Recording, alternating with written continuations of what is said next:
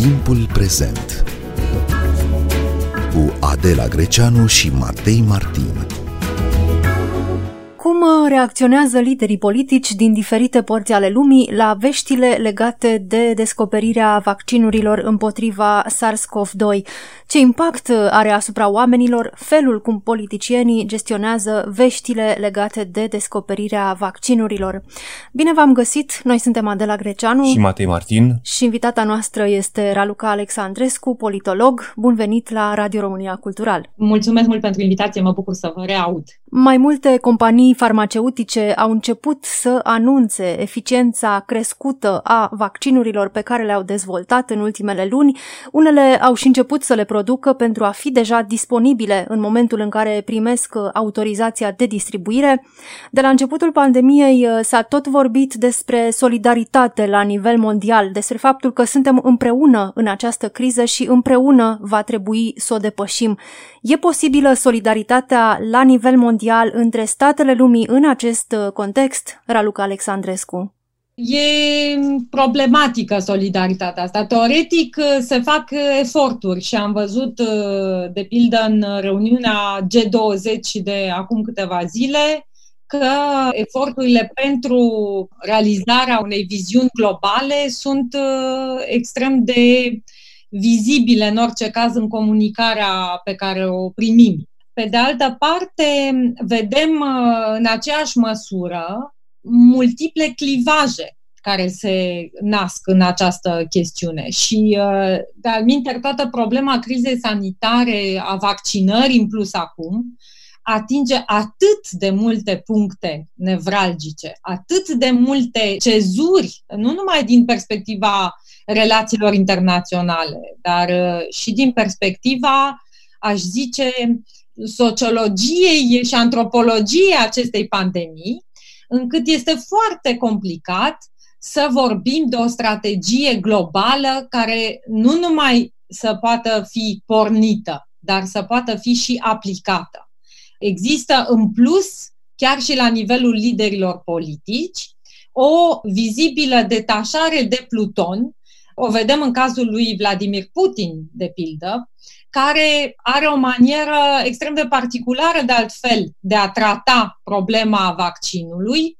E suficient să ne uităm la ce denumire a ales Institutul Gamaleya pentru vaccin, Sputnik 5, pentru a ne eh, da imediat eh, seama care este trimiterea specifică pe care eh, Rusia lui Putin vrea să o facă, anume aceea la un reviriment al confruntării între marile civilizații ale războiului rece, care își disputau întâietatea pe lună, întâietatea pe spațiu și așa mai departe. Ei, acum se dispută, în, în orice caz în perspectiva uh, putinistă, se dispută un alt tip de întâietate, care este cea a vaccinului și a cursei, nu a înarmărilor, ci a profilaxiei și a prevenirii pandemiei. Pentru că, până la urmă, vaccinul este o resursă limitată, cel puțin în această primă fază a conceperii și a producției. Vaccinul este resursă limitată și toată lumea are nevoie de acest vaccin, deci concurență pe un produs finit până la urmă. Și asta, da, exact. Este o concurență nu numai la nivel simbolic și la nivelul, să zicem, preeminenței geopolitice, Uh, dar este și o competiție pe resurse. De alminteri, vaccinul, evident, este cea mai uh, vizibilă resursă vitală acum pentru depășirea crizei sanitare. Nu este singura resursă vitală pe care se face competiție acum la nivel global, dar în materia vaccinului, într-adevăr, sunt câteva uh, instituții care produc, dar care nu sunt pur și simplu uh, comerciale, ci sunt uh, într-un fel alocate și uh, asumate de uh, state puternice ale lumii sau de organizații puternice de state. Avem uh, Moderna, avem Pfizer, avem Gamaleya, deci sunt, într-adevăr, um, secțiuni ale acestor uh, logici geopolitice care au, într-adevăr, legătură și cu resursele. E o bătălie, deci, nu numai pentru preeminență uh, simbolică, ci și pentru felul în care se gestionează după aceea resursele. De pildă, liderii G20 au vorbit deja în zilele trecute de o alocare echitabilă S-a vorbit foarte mult de alocare echitabilă a resurselor legate de vaccin, legate de apoi vindecarea crizelor economice care survin în urma crizei sanitare, de o echitate a distribuției în genere a resurselor de alt tip, pentru că vedem foarte bine că această criză sanitară ne-a arătat și slăbiciunile economiilor, nu numai la nivelul gestiunii macro, ci și la nivelul, de pildă, gestiunii resurselor alimentare. Deci nu numai sanitare, ci și alimentare. Așa încât, într-adevăr, problema vaccinului limitat este direct legată și de o echitate a distribuției la nivelul mondial. Iar doctrina cancelarului german Angela Merkel e că nimeni nu este la adăpost de acest virus, până nu suntem cu toții la adăpost. Pe asta se bazează principiul german în ceea ce privește vaccinarea, deci o vaccinare, o imunizare la nivel uh, mondial. În același timp, Germania este una dintre primele țări care și-a asigurat, precomandând uh, vaccinul, aproape toți uh, locuitorii. Da, Germania are o abordare, să zicem, uh, mai uh, înțelegătoare legătură cu cetățenii săi. Spun asta mai ales gândindu-mă la o abordare paralelă care începe să fie discutată din ce în ce mai aprins în uh, interiorul Uniunii Europene și care vine mai degrabă din Franța de data aceasta, anume ideea vehiculată în spațiu public a vaccinării obligatorii. Deci Germania a avansat această ipoteză a vaccinării pentru că, probabil, are semnale din partea cetățenilor ei că procentul de persoane care vor uh, dori vaccinarea și vor uh, accepta vaccinarea este suficient de mare încât acel procent de 60 minimum la sută de populație să ajungă să fie vaccinată. În Franța, pentru a contrapune exemplul celuilalt mare partener al Uniunii Europene, problema este mai spinoasă, pentru că conform unui sondaj recent, uh, Ipsos, în Franța, 54% numai din cetățeni ar declara acum că sunt dispuși să fie vaccinați. România nici nu îndrăznesc să mă gândesc uh, exact care este situația. Știu numai că pe listele lansate de Ministerul Sănătății în clinicile și spitalele, chiar și COVID, situația este oarecum similară, în sensul că, în uh, regulă generală, cam 50% din personalul medical și auxiliar medical dorește să se vaccineze, ceea ce este preocupant cel puțin. Dar, revenind la discuția inițială, într-adevăr, uh, Germania are o abordare legată de vaccin care este, până la urmă, legată și de siguranța populației în raport cu criza sanitară ceea ce putem spune de fapt și despre Franța, în egală măsură, dar cu date oarecum uh, diferite. Gradul de acceptare a vaccinului e într-adevăr um, o chestiune spinoasă în această pandemie și Germania se numără printre statele unde vaccinul este larg acceptat. E nevoie în alte țări, pe de altă parte, de o legiferare în ceea ce privește vaccinarea obligatorie, mai ales în statele în care vaccinul nu este atât de acceptat, nu este atât de popular. Până la urmă e o chestiune de politici publice a fi sau a nu fi vaccinare obligatorie. Cum ar trebui tratată chestiunea? Cum ar trebui abordată la nivel european? Ar fi bine dacă ar exista posibilitatea unei abordări unitare la nivel european Uh, din păcate, senzația mea este că aici, și nu numai senzația mea, dar e o analiză care se face în ce ce mai mult, este că Uniunea Europeană nu are până la urmă nici măcar instrumentele să impună, de exemplu, obligativitatea vaccinării. Nu există un asemenea instrument care să poată fi apoi uh, exportat în statele membre. De aceea, responsabilitatea unor politici publice eficiente în această direcție revine statelor membre. Și aici, într-adevăr, există, spuneam la început, de clivaje. Aici există o problemă care se referă la cultura politică și la cultura sanitară existentă în fiecare dintre statele membre. Sunt țări unde, de exemplu, cum a fost iarăși cazul Franței, dezbaterea despre măști, portul măștii, această dezbatere care aici inflamează la noi în România spațiul public, nu a fost decât uh, marginală.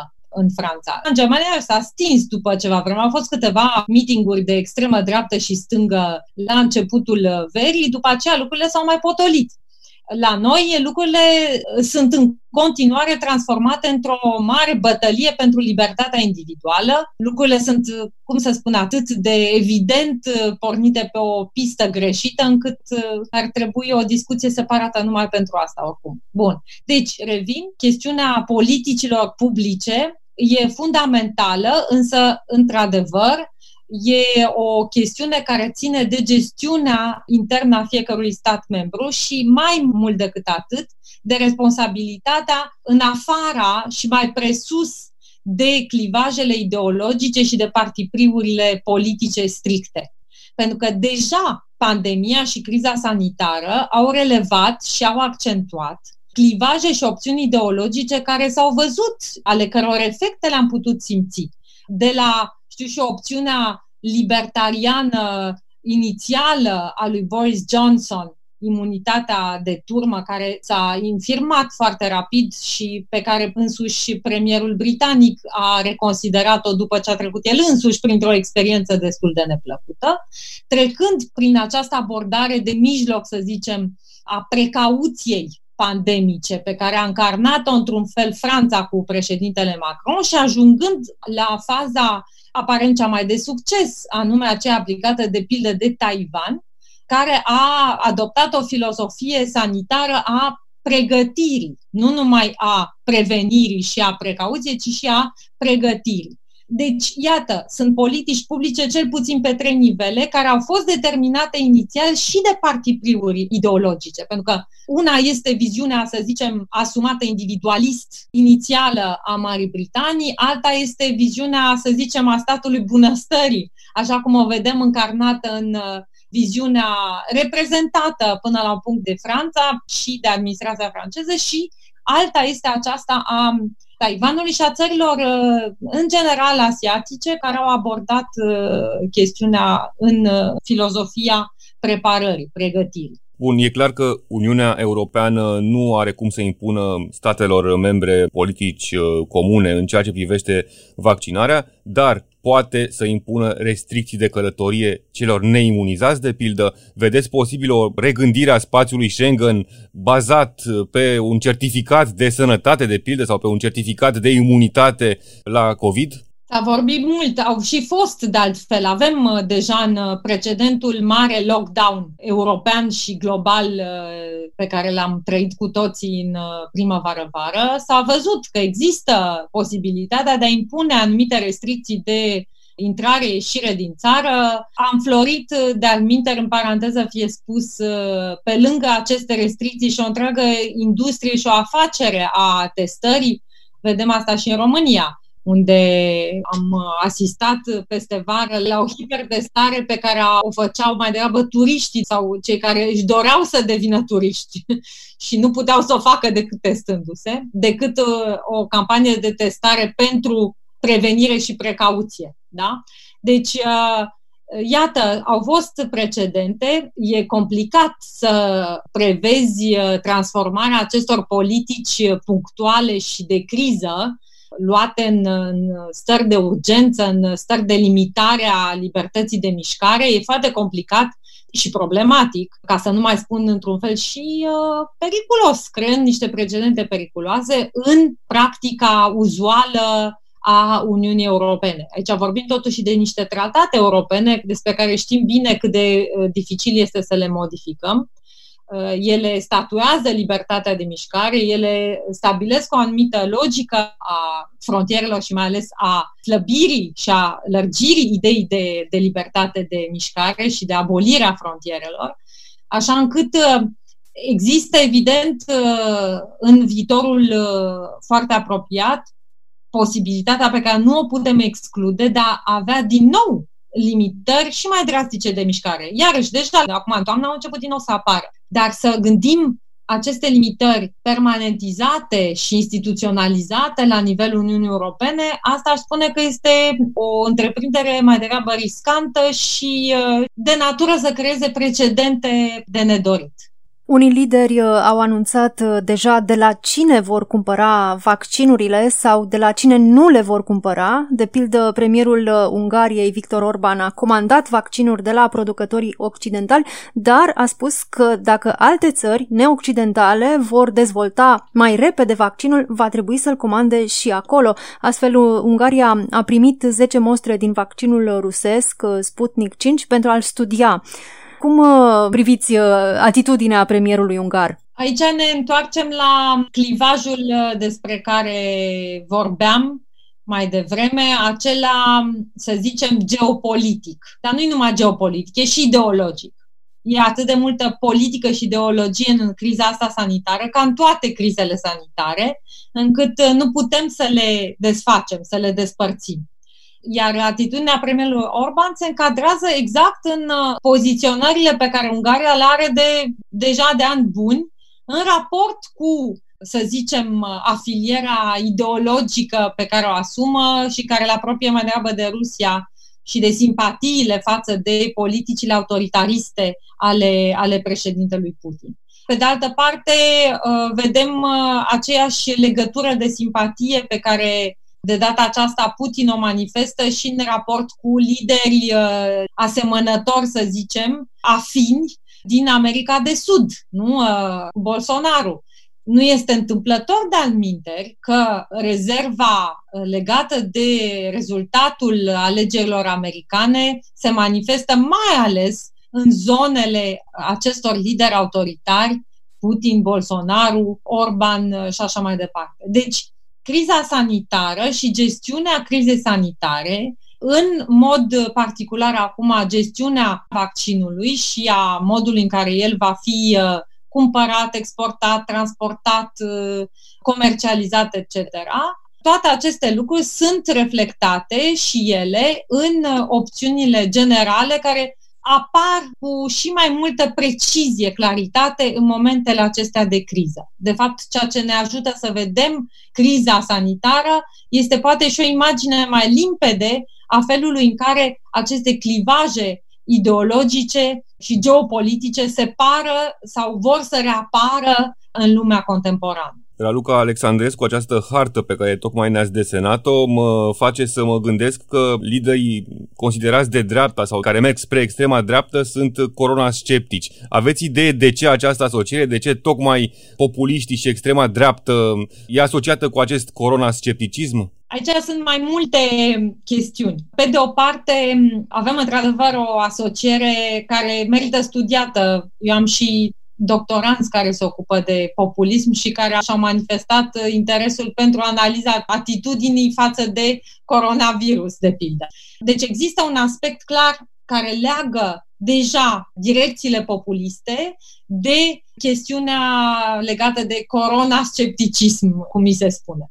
Pe de altă parte, avem opțiuni ideologice diferite care direcționează, de fapt, modul în care se gestionează politicile publice legate de pandemie și de criza sanitară. Adică, fără ca ele să fie neapărat corona-sceptice, adică negaționiste, ă, sunt, pe de altă parte, îndreptate în direcția unui laxism în materie de măsuri, care este argumentat printr-o umbrelă, să zicem, de asumare a libertăților individuale. Adică există această latură care e mai frecventabilă într-un fel și unde regăsim nu numai lideri uh, autoritari sau populiști, ci și lideri care și-ar dori să fie un pic mai spre dreapta, dar nu îndrăznesc să o facă pentru că zona nu este atât de frecventabilă și care emit, pe de altă parte, și își fundamentează declarațiile cu aceste argumente ale libertății individuale.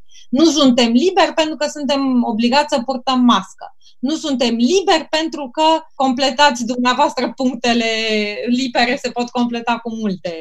Deci, populismul exploatează prin însăși natura lui, exploatează în plus fricile, anxietățile, nesiguranța unei populații care, pe drept cuvânt, este angoasată, pe drept cuvânt are o, o atitudine ezitantă în raport cu aceste măsuri, tocmai pentru că și autoritățile sunt ezitante. Și aici intervine un element, după părerea mea, cheie, care este cel al încrederii. Pentru că vedem că în societățile în care liantul ăsta fundamental al încrederii este mai puternic și gradul de acceptare al acestor măsuri este mai mare și încrederea pe care populația o acordă liderilor populiști este mai mică. Deci, ideea este că cu cât buna guvernare încearcă și reușește să solidifice acest liant al încrederii, cu atât mai mult populația va fi mai puțin dispusă să aplece urechea la speculațiile populiste. Și de aceea ne găsim, de pildă, în România, în situația ca procentul populației care vrea să vaccineze să fie la nivelul populației medicale 50%. Tocmai pentru că dezastrul unei uh, guvernări prost gestionate nu este numai cel al, știu și eu, al eșecului direct pe care îl observăm, ci este unul de mai de lungă durată, este eșecul încrederii. Și acest eșec al încrederii în guvernanți e o maladie care se vindecă poate chiar mai greu decât COVID-ul. Pe de altă parte, în uh, România nu am uh, găsit acest uh, curent corona sceptic. Bun, el există, dar are o circulație foarte restrânsă. Sunt nu câțiva membri, mai ales din zona showbizului. Au fost câteva manifestații anti-mască. Pe de altă parte, există o laxitate în ceea ce privește respectarea regulilor care este foarte răspândită. Da, este, pentru că asta se leagă tot de lipsa de încredere și de lipsa de disciplină a unei populații care vede că autoritățile însele nu sunt în măsură să impună respectarea unor reguli. Aici intrăm într-o sferă iarăși uriașă, pentru că vorbim de statul de drept și de capacitatea statului de drept de a impune respectarea legii în mod egal de toată lumea. Ori, laxismul acesta pe care îl observăm, de la incidente neplăcute și cotidiene în mijloacele de transport în comun, legate de oameni care protestează față de alți cetățeni care nu simt bine masca, până la conflicte sociale aproape legate de categorii întregi care se simt nedreptățite pentru că li se impun reguli mult mai restrictive decât altora, fără ca ele să fie respectate de toată lumea.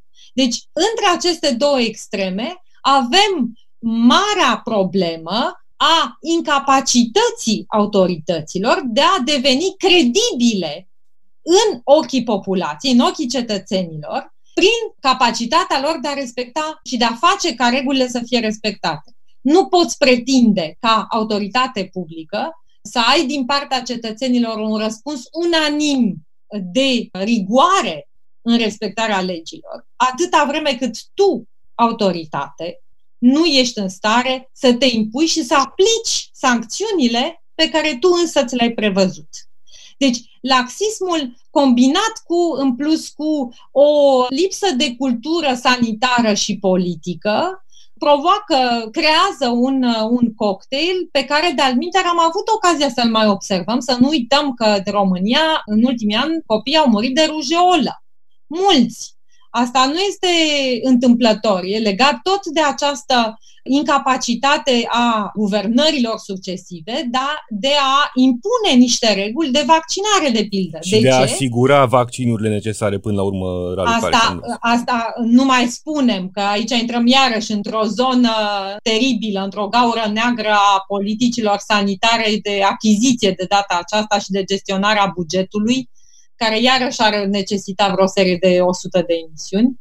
Deci uh, e foarte adevărat că autoritățile eșuează dublu, eșuează triplu, eșuează în primul rând în uh, maniera în care nu pot să-și impună propriile sancțiuni, în maniera în care nu reușesc să-i facă să coopereze pe proprii cetățeni, pentru că există un uriaș deficit de încredere și, într-o altă manieră, aceea a incapacității, din diverse motive de alpinter, de a gestiona bugetul. Pentru că, până la urmă, incapacitatea asta vine și din uh, incompetență și din politizarea administrației. E cert că atâta vreme cât uh, criteriile ideologice mă întorc iarăși în gestionarea crizelor sanitare și numai ale lor, uh, vor fi cele care predomină și care generează politici publice, nu vom reuși nici să creștem gradul de încredere al cetățenilor și de acceptarea unor măsuri temporar mai riguroase, nici, bineînțeles, nu vom reuși să ieșim din cercul vicios al, al lipsei de încredere și de respect al regulilor. Raluca Alexandrescu, vă mulțumim pentru interviu. Noi suntem Adela Greceanu și Matei Martin. Ne găsiți și pe platformele de podcast. Abonați-vă la Timpul Prezent pe Castbox, Apple Podcasts și Spotify. Cu bine, pe curând!